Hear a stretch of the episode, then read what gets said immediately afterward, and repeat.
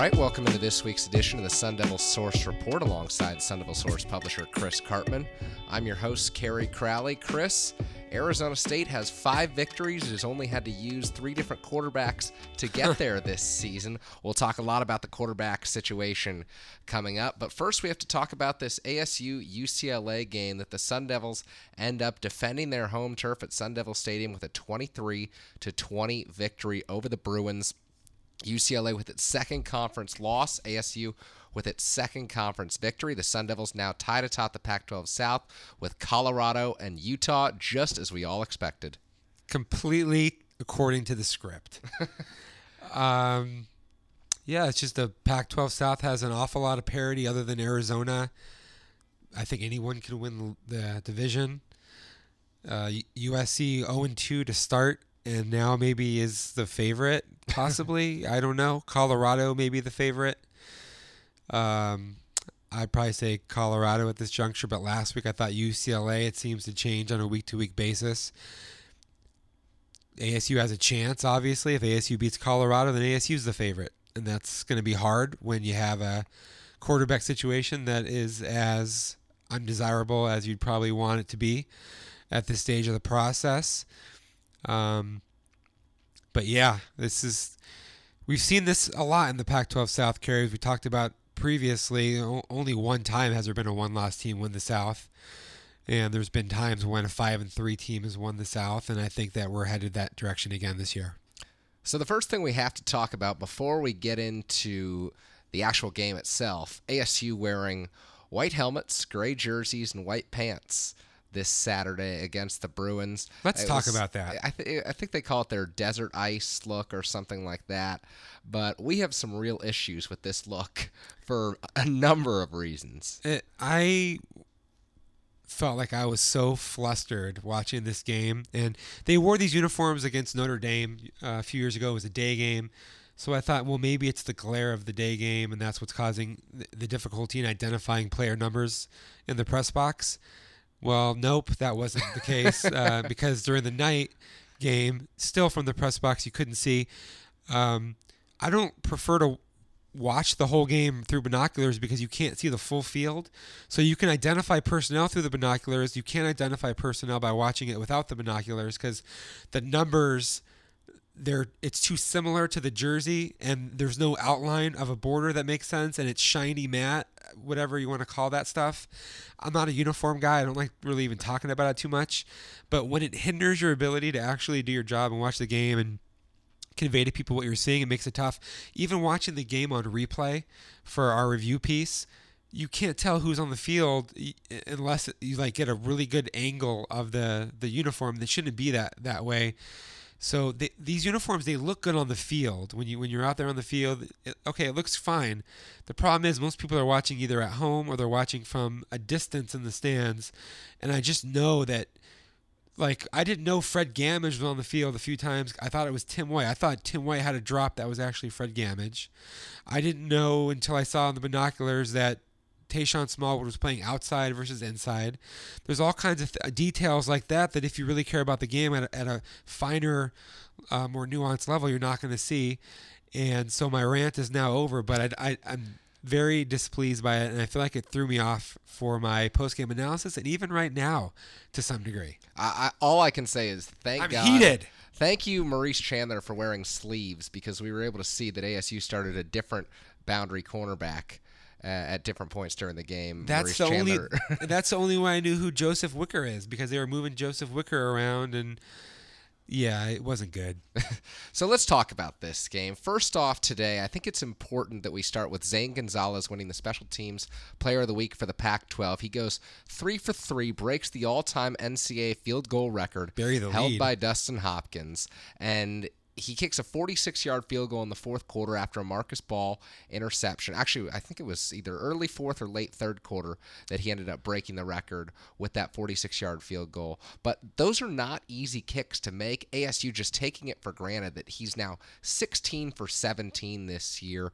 One of the all time greats in college football at the kicking position, and his longevity speaks for itself. But the reason I start with him is because Gonzalez had three field goals ASU wins by three points, and UCLA misses two field goals and passes up another opportunity for a 52 yard kick. JJ Molson, the freshman kicker for the Bruins, missed a 49 yarder and a 46 yarder early. Molson ice. And then the Bruins do not even take an opportunity to kick from 52 yards, instead punting away from the to the Sun Devils, and ASU wins the game by three. So that right there highlights the importance of strong special teams play. Well, Gonzalez was probably already been the difference in one game earlier this season and now two games potentially, uh, coupled with UCLA's inability to kick those longer field goals. Remember, we, we go back to camp and we said, is ASU special teams going to be the difference in a winner or not this season? It probably was a difference in this game. Yeah. Um, UCLA missed two field goals that typically Zane Gonzalez is going to make because Gonzalez has made 16 out of 17 mm-hmm. field goals this year, 96 plus percent, best in the Pac 12. Uh, he's made three from longer than 50 yards on the season. The 46 yarders at home for him are basically automatic almost, it seems like.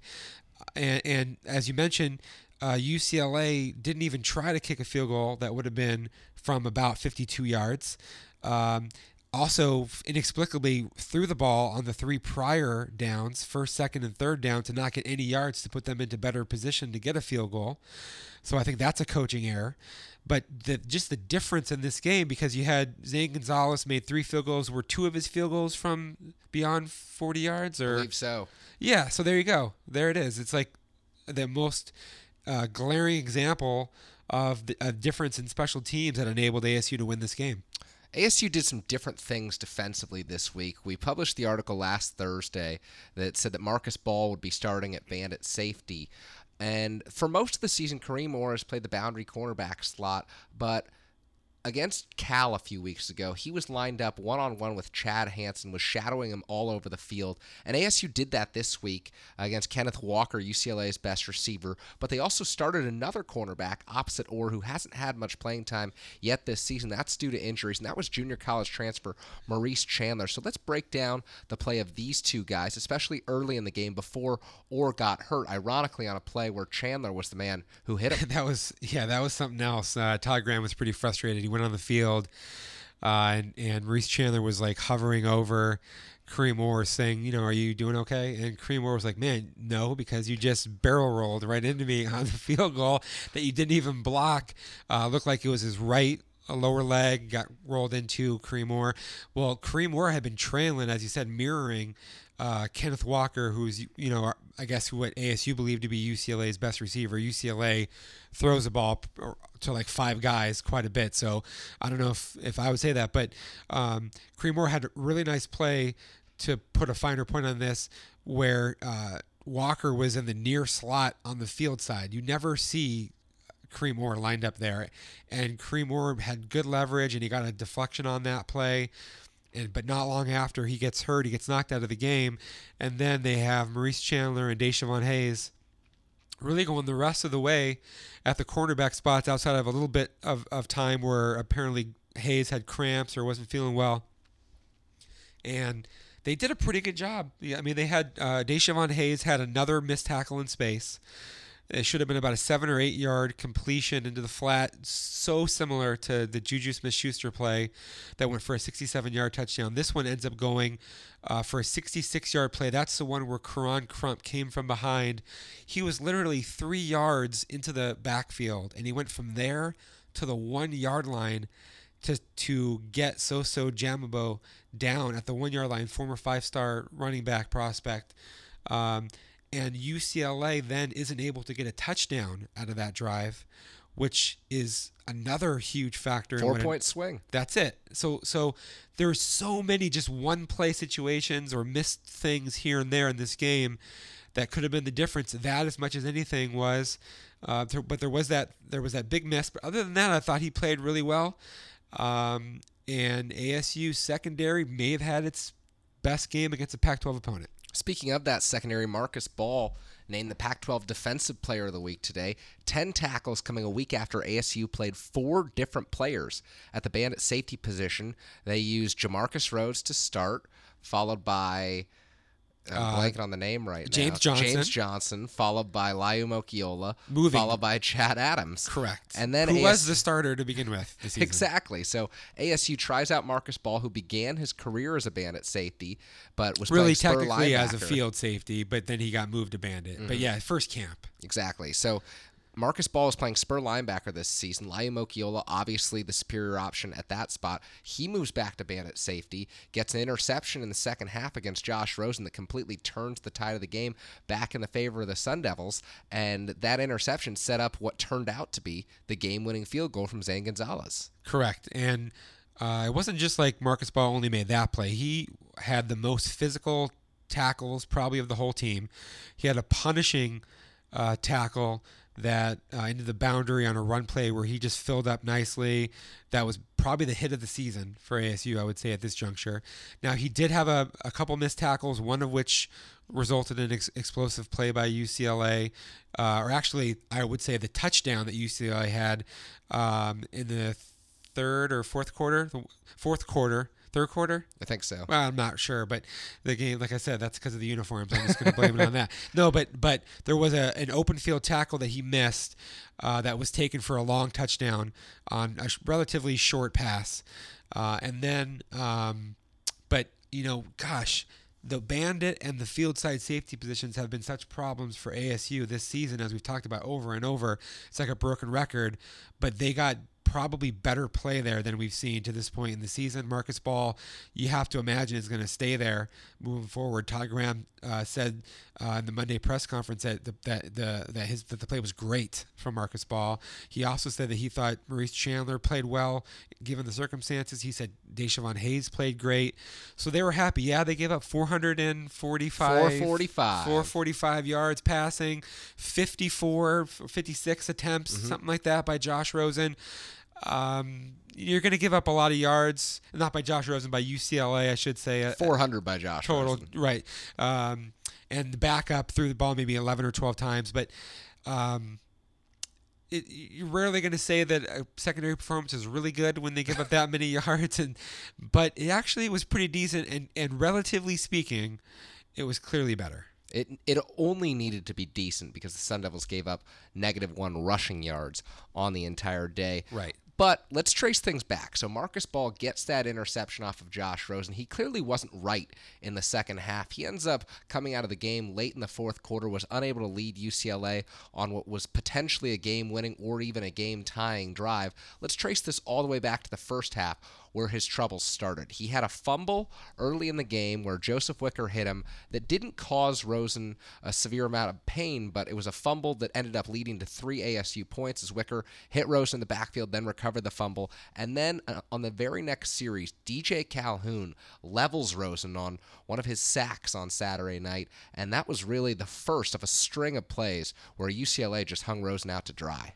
Well, ASU's tended to have success when it gets sacks, TFLs, and turnovers. That those are like the barometers by which you judge ASU, and they're also going to give up these big plays, and so that was what happened against UCLA. It was kind of like in the mold of the games when they had much more defensive success earlier in the Todd Graham era. Josh Rosen's health in this game, in and of itself, in my opinion, was the difference. Um, when uh, he they were looking at his right groin or maybe a, a hip flexor abductor type of an injury, he wasn't able to get his feet set and deliver the football uh, with the same sort of base that he had been. Um, typically, that was pretty much the whole time he was playing.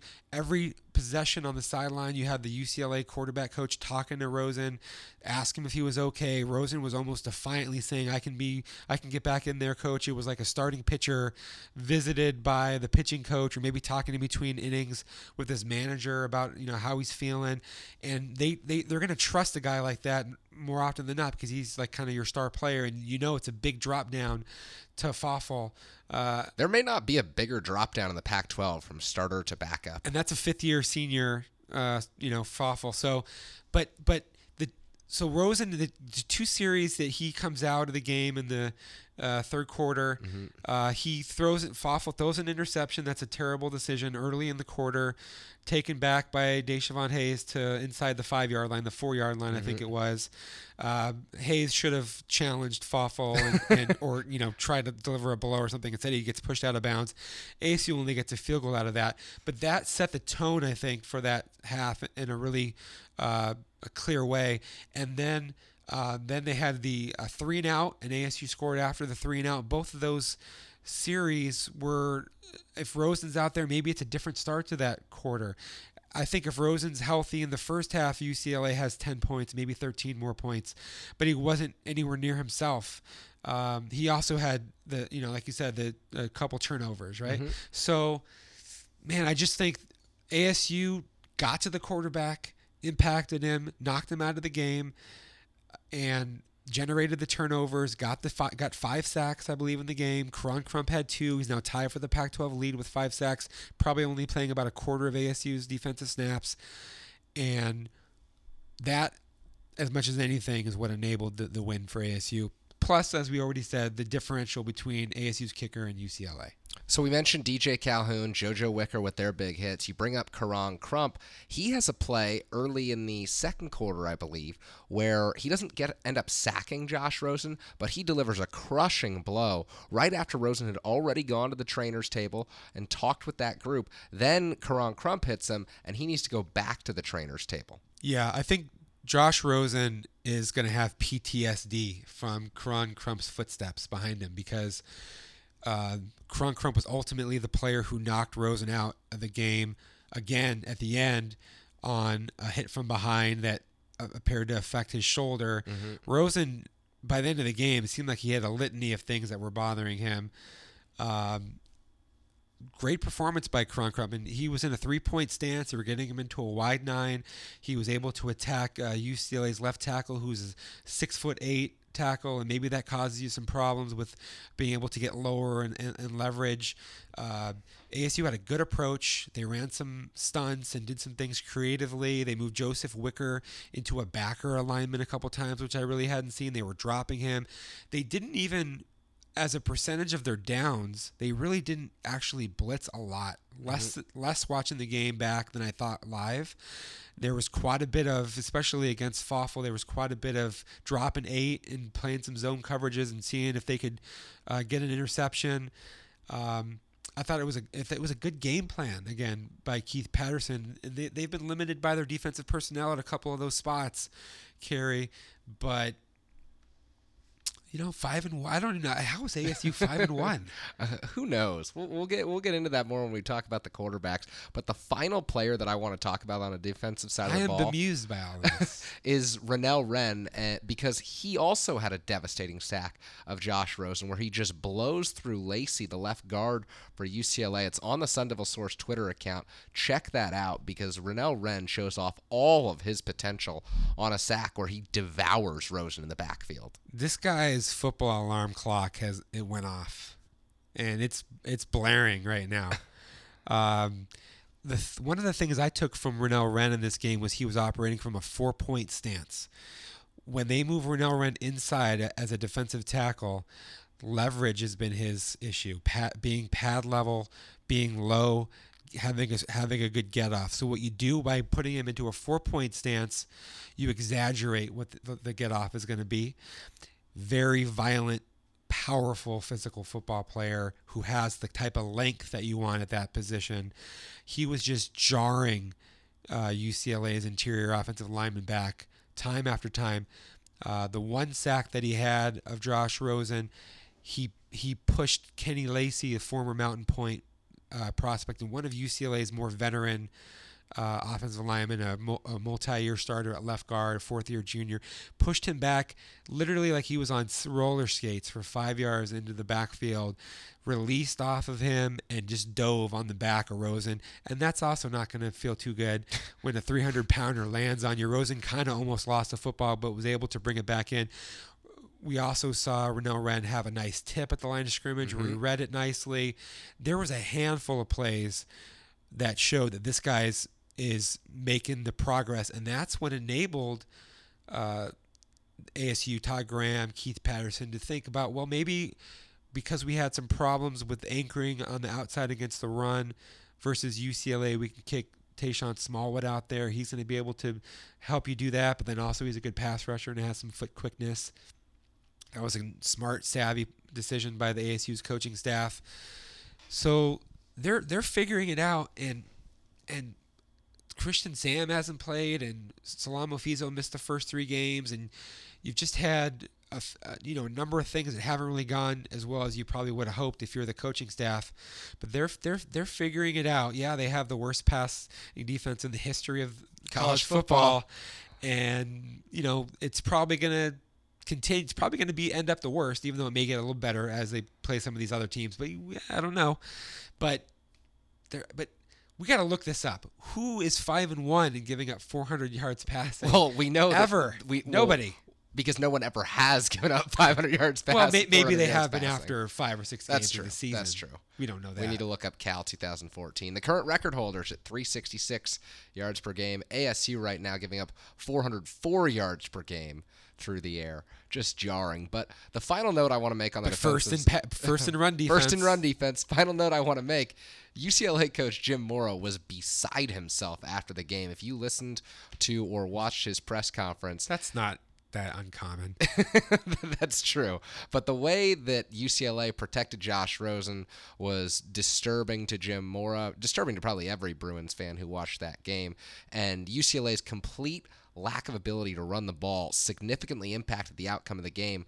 The Bruins had nothing going in the running game to the point where in the second half, they didn't even try. 31 of their final 32 plays were pass attempts against the Sun Devils, and it wasn't like they were coming from behind. This was a close game. They didn't need to pass the ball per se. They were forced to pass the ball because they couldn't get anything going. So they switched to this pro style offense, and they they're trying to play with more two and three tight end sets but yet they don't have the ability to, to block you. They, there was nothing that was really outside the tackle box that worked as far as a run play. Um, anytime they did try to kick it out, it would be like going to where Hayes was, where there was nobody blocking him, and he would just make the tackle yeah, easily. That was kind of bizarre that ASU's cornerbacks had a pretty good game in run support. Correct. Um, they had more just breakdowns, communication errors, guys slipping through them. Uh, you have to say, Adrian Klemm, the UCLA offensive line coach who's known for his recruiting, not getting it done there as far as being an offensive line coach. This is a, a, a lingering problem that um, is a is a malignancy, I, I, would say, at this stage of the process, and and it becomes even more glaring when you go to a, a scheme where you're even more reliant on your offensive line protecting and establishing the run and giving you the play action capability.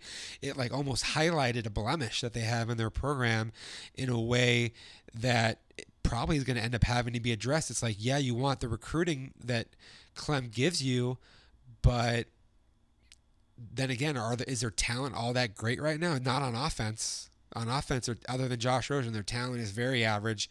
Eyeball test, we did it this week. ASU was neck and neck with UCLA. So I think they're going to have to continue to make some other adjustments there.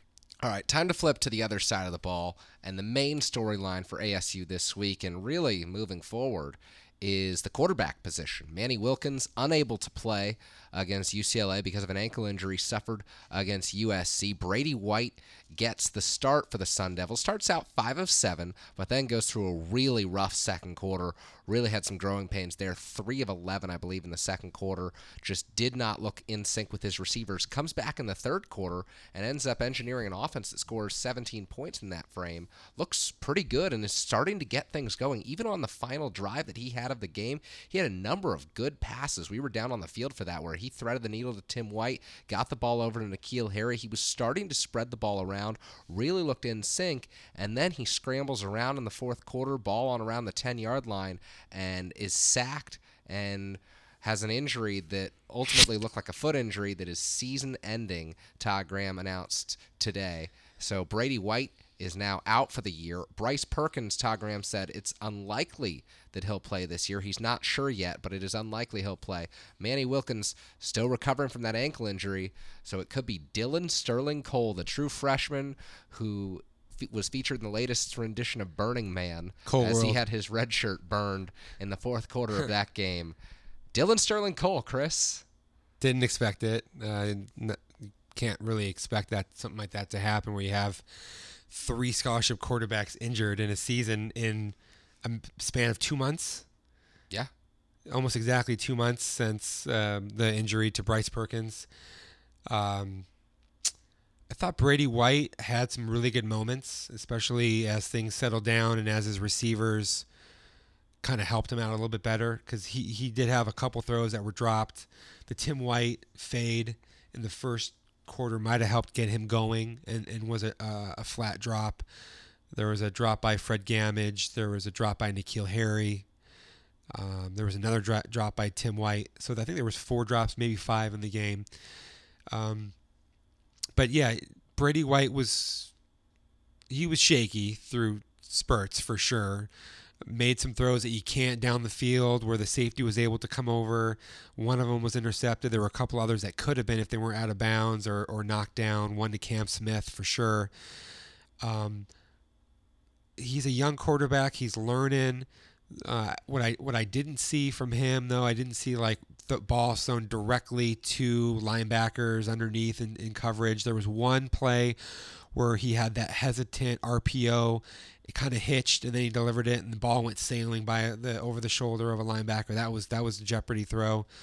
But um, I think ASU's offensive coordinator, something that we've talked about in in uh, after wrap ups of earlier games this year, maybe not enough commitment to the run game in the first half. Mm-hmm. And then we see in the second half they come back, they run these power type plays where they were pulling either both a left guard, left tackle to the right or the right guard, right tackle to the left. And Demario Richard had like three runs where he was able to get some a couple explosive runs, and then the touchdown run was also that play on a big drive. They're probably their longest, best sustained drive. 75 yard drive. Yeah, that was a very good drive, and um, then they got two other field goals uh, in that in that quarter where he made a couple nice throws. There was one definitely to Tim White on a fade that was kind of from the slot. There was a Jalen Harvey in cut for about 16 yards that was against the zone, or was in between the, the underneath and the top level of the zone. The N'Keal Harry touchdown throw was a really good pass, I would say, even though he kind of he did telegraph it and stare that down. He got into a rhythm. The run game helped him get into a rhythm. They kind of probably figured out some of what UCLA was doing, and that helped Chip Lindsey to some degree a lot of run replacements and things right out of the gate again in this game. Some of it worked, some of it not so good. Um,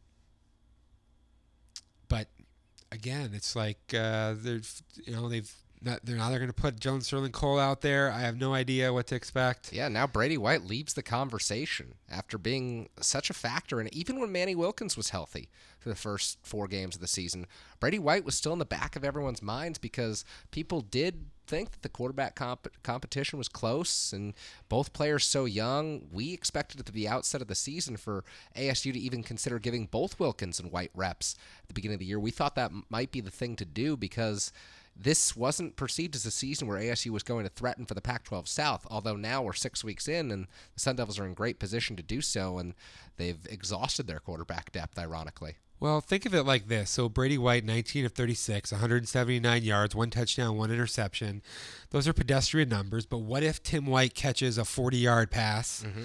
down the field? What if uh, the Fred Gammage coming across on a third down is is caught? It's a little bit behind him, but he probably gets a first down. Then you're moving some more. Uh, there was another Tim White drop, like I said, the N'Keal Harry. Well, may, maybe Brady White all of a sudden is 23 or 24 out of 36. Maybe he has one more touchdown throw.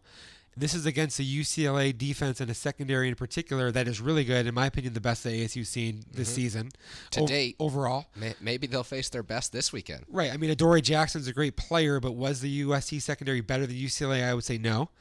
Uh, Colorado is right there neck and neck with UCLA as the, the, the best defense, especially in that back seven uh, structurally. Um, but was Brady White's performance based upon what we saw from him and who the who the competition was compared to what we've seen from Manny Wilkins against much lesser defenses to this point in the season was it a significant step down I would say no Um, maybe maybe a slight edge to Manny Wilkins.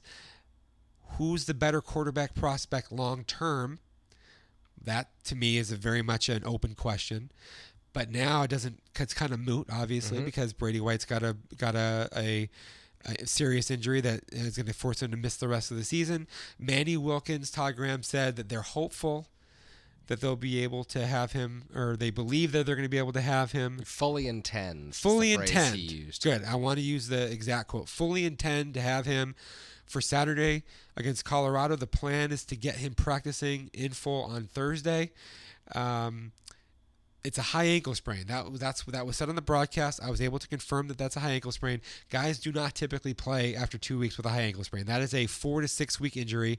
Even if you're doing really well, that's a four week type of an injury. Usually more like six. We've already seen Christian Sam high ankle sprain first game of the season against NAU. He's missed the next five games, and he still is walking around like he's not going to be playing uh, this week. I don't know that for sure. We're going to find out at practice, but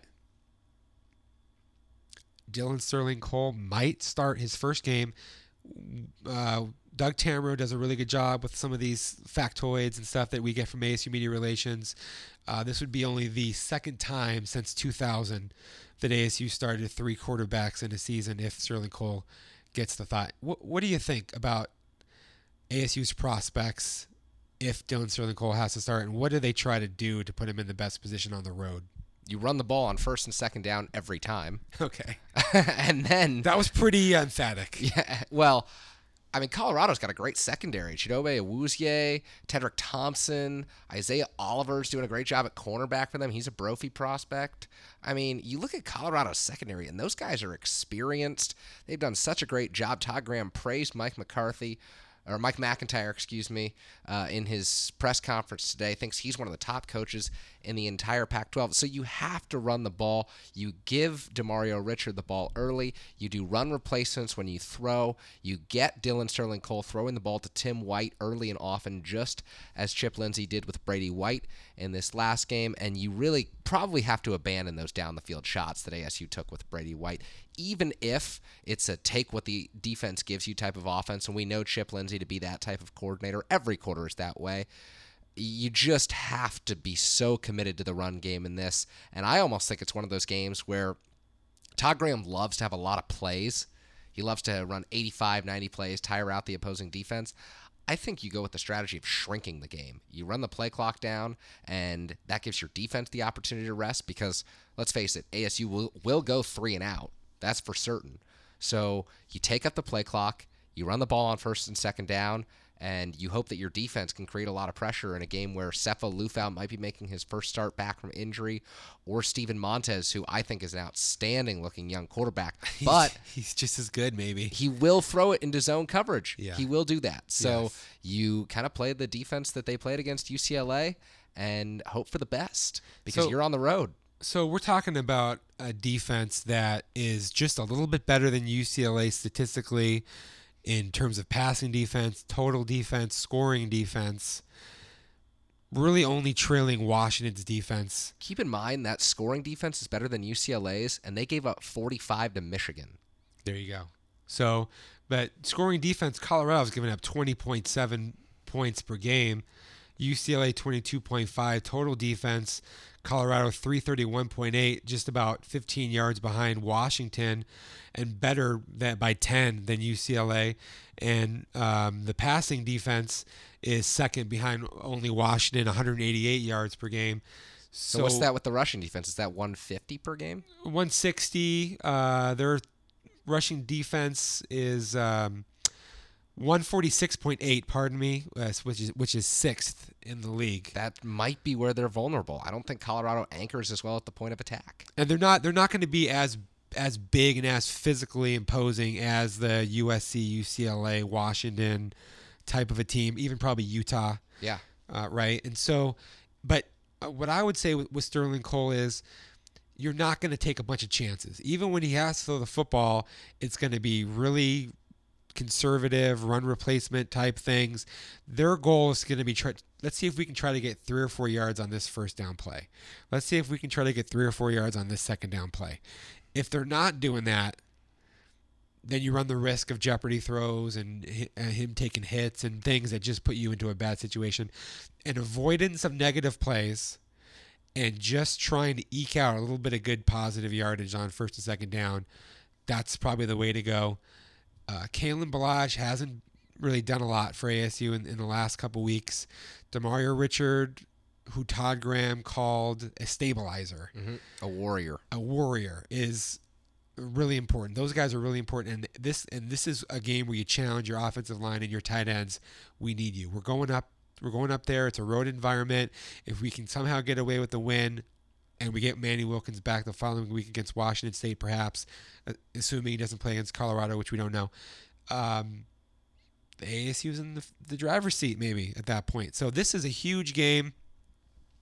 Can we just get our flight early? And We do have an early flight. we have an early flight on Friday, but I'm thinking like, is there a way that we can get up there and just do all of our podcasts uh, from from downtown Boulder, a, di- Oh. a, a different pub every? We're trying every single place there if we're doing that. Gosh, I mean, Boulder's great. Yeah, we're looking forward. We're looking forward to this. We're gonna have so much content coming up this week. It's gonna be crazy. Theoretical situation here for you, Chris, and I'm throwing it out because I think it's a very real possibility. I'm thinking about Pearl Street. I, my head, my mind not be on this. Manny Wilkins at 75% or Dillon Sterling Cole. Who do you start? Remember, Sterling Cole's red shirt's already burned. That sound that you didn't hear is my head hitting the microphone.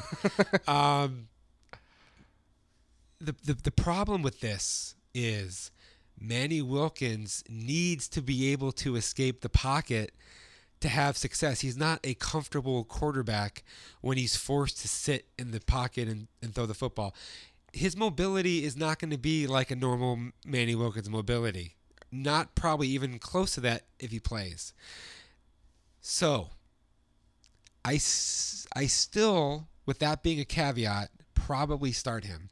But I pull him quickly Yeah. if I don't like the way it's looking out there, and I and I and you have to prepare Dillon Sterling Cole. So I probably start Wilkins, but with a quick hook if that's not looking right, and then you gotta just go with whatever you you, you put in for your package for Sterling Cole. I start Ster- Sterling Cole, and here's why.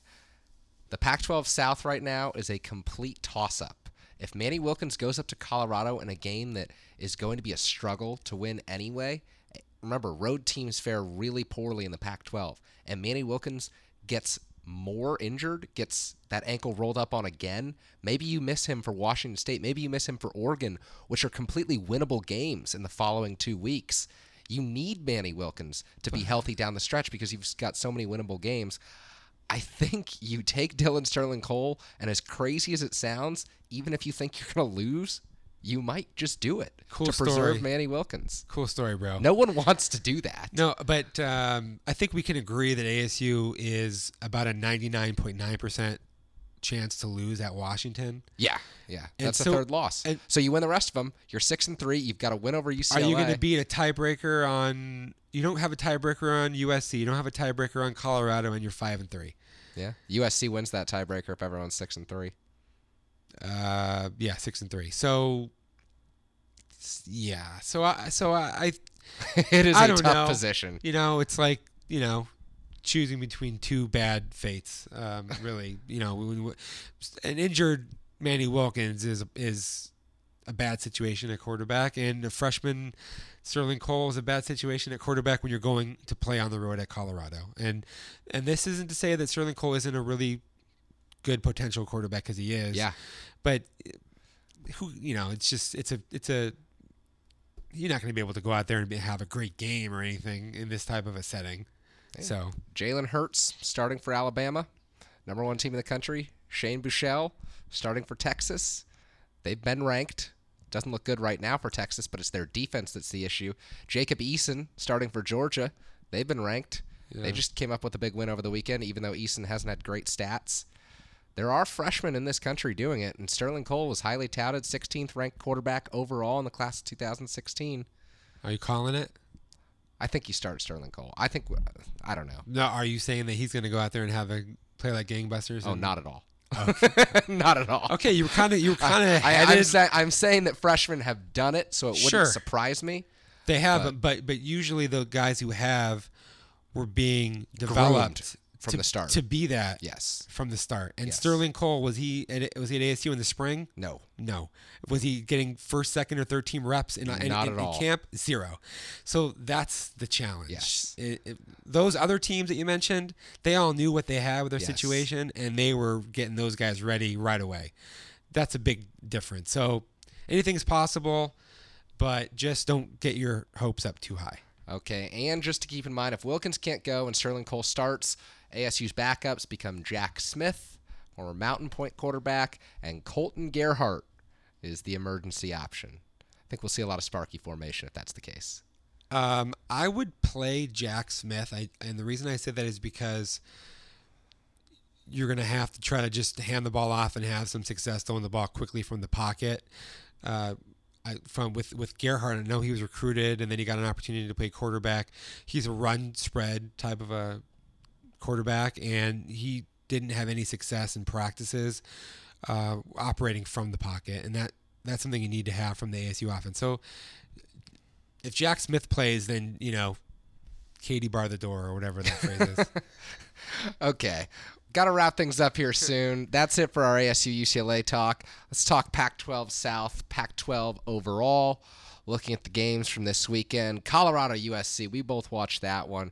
USC won the turnover battle, I believe, 21 17. They end up winning that game. Colorado kept it close, but Sam Darnold looks good. He looks like he'll have USC back in contention in a shorter time than we expected. really good. He's much more in the mold of the types of quarterbacks that we've seen historically be really successful at USC. That guy is gonna uh, have a great career. I think finally things are settling in there with Clancy Pendergast. They found their mojo. More pressure oriented. They held Colorado scoreless in the first half, I believe, fourteen nothing, or at least it was through most of the second quarter, if not halftime. Colorado did a good job rebounding. Had a trick play that got Oh, that Bryce Bobo left handed pass. that was awesome. That was sick. Yeah, I love those kinds of things. It was like a great throw too. yeah, like draw them up on a napkin or something. Yeah. But um, no, that was that was that was cool. But I think USC probably now is the favorite again in the Pac-12 South. Just given you got Josh Rosen who's hurt, UCLA's offense is looking very shaky. Um, ASU situation with its quarterback. Uh, USC already beat Colorado. You know, Utah has got some serious injury problems, which we'll probably get into here. Um, it's a mess. Yeah. Other Pac 12 South game going on last weekend Utah 36, Arizona 23 in the battle of the se- seventh string running backs. In that one. Um, and they're, I think they should get one or two of their guys back this week, actually, apparently. Yeah. Um, but that's not where their strength of their team is, anyways. That they're a, uh ball control, strong O line, D line, structurally sound. Yeah, they've had a couple, you know, Booker and some other guys that have been really great in the past. Um, they have um, who's their their standout running uh, wide receiver? Um, he's a good player. What I can't think of his name right now. Sorry, but um, yeah, I just think they're going to be in a lot of close games, and they're Yeah. probably going to lose. They're just probably going to lose a couple more close games. I don't see Utah winning at ASU on a Thursday night. I doubt it. Yeah, ASU's just too good at home. I doubt it, but you know, somehow in a multi-team six and three, five and four scenario, maybe. Yeah. Crazy results up in the Pac 12 North this weekend. Holy cow! Washington State 42, Stanford 16. How the mighty have fallen. Like that is some mind-blowing stuff. You know what? What really struck me after that game was watching um, Helfrich in the press Oh, this is Washington State. Oh, my bad. Sorry, Yeah. I'm jumping ahead. No, that's that's the biggest blowout. Okay, yeah, yeah. No, Washington State. Mike Leach. He's back to back to liking everything about the the millennials. their their relationship is once again strong. This is this is their mo, right? The Washington State last year loses to a FCS team. This year loses to an FCS team. Uh, yeah, Mike Leach comes out and like laments on a 20 minute rant about you know the nature of youth, and then and then their team like gets better. The rise board is rising again. Yeah. Kerry, it's And amazing. I, I don't know. I mean, Stanford is awful. Like who would have ever thought that like at the beginning of the season, right? You're looking at the North and you're thinking, hmm, is it Washington? Is it Oregon? Is it Stanford? It's kind of jumbled. It's gonna be, no, it's not close at all. Stanford is terrible. Oregon is terrible. It's all about the Apple Cup now. I want to like you know. I'm, I'm jumping around a little bit here. How was Stanford ranked 15th in the country prior to that loss to Washington State? There's too much name ID and your historical success that's that's baked into these that these rankings as opposed to what a team actually is. Because even before this game, you look at their quarterback play and you look at their skill positions on- at Stanford and you say. They, they, they, their offensive line isn't nearly as good as it's been in the past. No. They're just not that good. They're not a top 25 football team. Everybody should have known that. And then they go and lose to Washington State, which wasn't necessarily all that surprising. At home, Mike Leach said it was not particularly loud at Stanford, but he did like the music. Stanford has a great music. They have good. They have the very good millennials at Stanford in the student section. That's a yes, very that's class what, that's A. what he liked. So, uh, the other Pac-12 North surprise: Oregon State 47, Cal 44. Gary Anderson gets his first first Pac-12 win. I mean, you Even might know if need there's much to talk about from that game. like like if you're Cal's coaching staff and you lose that game, like, do you need antidepressants? That's yeah. Does Cal make a bowl now? Three and three. it's going to be uh, it's I don't know I got to look at the rest of their schedule but it's you know again it's a 500 type football team and the defense is terrible Yeah. and that again that shows you what ASU did, did against Cal no big deal Yeah. you know against that defense that that's embarrassing Sonny Dykes and those guys I mean that's just I I would be humiliated Oregon State's terrible Really bad. terrible Yeah. they're one of the maybe the worst team that we've seen in the Pac-12 last year and this year, like over a two-year stretch. Yeah. In a long time. They're just awful. Final note: Congratulations to the Pac-12 champions Washington on defeating Oregon 70 to 21. Sharpie. Yeah. That is a sharpie. like when the guy who who was the the coach who said that he'd bet his he bet Portland his State. Portland State the head Portland coach State head coach. I hope he got good odds on that. When he said he, he would mortgage his house To on bet. Washington winning the national title. Now, I still think that's kind of that's pretty speculative, but Washington now has at least a 50-50 chance of going undefeated in the Yeah. regular season. Heading into the Pac-12 South ti- title game, who's going to probably beat Washington in the South? I don't know. Maybe USC can do it. How- Maybe. They have the they have, they have the athleticism to do it. Um, when is the last time that we've ever seen a team at the midway point of the season first in the conference in scoring offense and first in scoring defense? That's what Washington is Has to be like a Harbaugh Stanford team. something like that. You Yeah. know, or may, I don't know, maybe maybe Pete Carroll USC one year Yeah. the national championship. Other than that, it just doesn't happen. There was like a lot of talk about, hey, you know, Chris Petersen, he's overrated. Uh, you know, no, he is really good, and their team is fantastic. They don't rush more than four And, ever. and now I can make my point about uh, Helfrich and the Oregon oh yeah. press conference. Yeah. He was sitting there talking about the game as if he was describing like like a three point loss. Yeah. Dude, you gave up 70 points easily to a in division foe at Oregon That you've beaten 12 years in a row. and you're wearing these, these They wore the Cal Cal uniforms because that's the type of defense they played. Yeah, that's exactly what happened. They, they, it's embarrassing. You're you're not humiliated to wear these uniforms. They don't even have your own colors and they're throwbacks, and you got this whole Oregon mystique thing as you give up seventy something points, and then you got to sit and talk about that. Like that's that's humiliating, bro. Like. I just, I mean, their defense, like they make they make the, the change to Brady Hoke, and they and they they get even worse defensively. Yeah. I, I don't understand how Oregon has to play a freshman quarterback. It's Oregon. Yeah. And he's their second option. Very disappointing, Oregon. well, that that'll do it. That that's just the perfect way to end the show. That's terrible. Oregon 0 and 3 in the Pac-12, 2 and 4 overall. The Sun Devils travel up there on, uh, I believe, October 29th. 29th. Yes. Looking forward to that one. Yeah, Could get a be the 11 a.m. game on Pac-12 Network I'm gonna love well. flying back from that game on my birthday. The ne- the day the day later, the nice travel day. Can't wait for it. All right, that'll do it. ASU five and one somehow, some way, and they're headed to Colorado with either a somewhat healthy Manny Wilkins or a true freshman Dillon Sterling Cole. Does ASU make bowl eligibility? Does anything stop ASU from winning the Pac-12 at this point? I don't know. Like, they, they they could either not go to a bowl game or they could just like win the rest of their games. I don't know. I don't know. Stay with us though. We're gonna keep talking about Every it. Every episode, we'll have more on ASU's And- quest for bowl eligibility and their quest for the college football playoff. And a premium pod. A lot more on Colorado Yes. coming up later in the week. Great stuff on Mike McIntyre and the Buffaloes. For Sun Devil Source publisher Chris Karpman, I'm your host and editor, Kerry Crowley. Thank you so much for tuning in to the Sun Devil Source Report this week.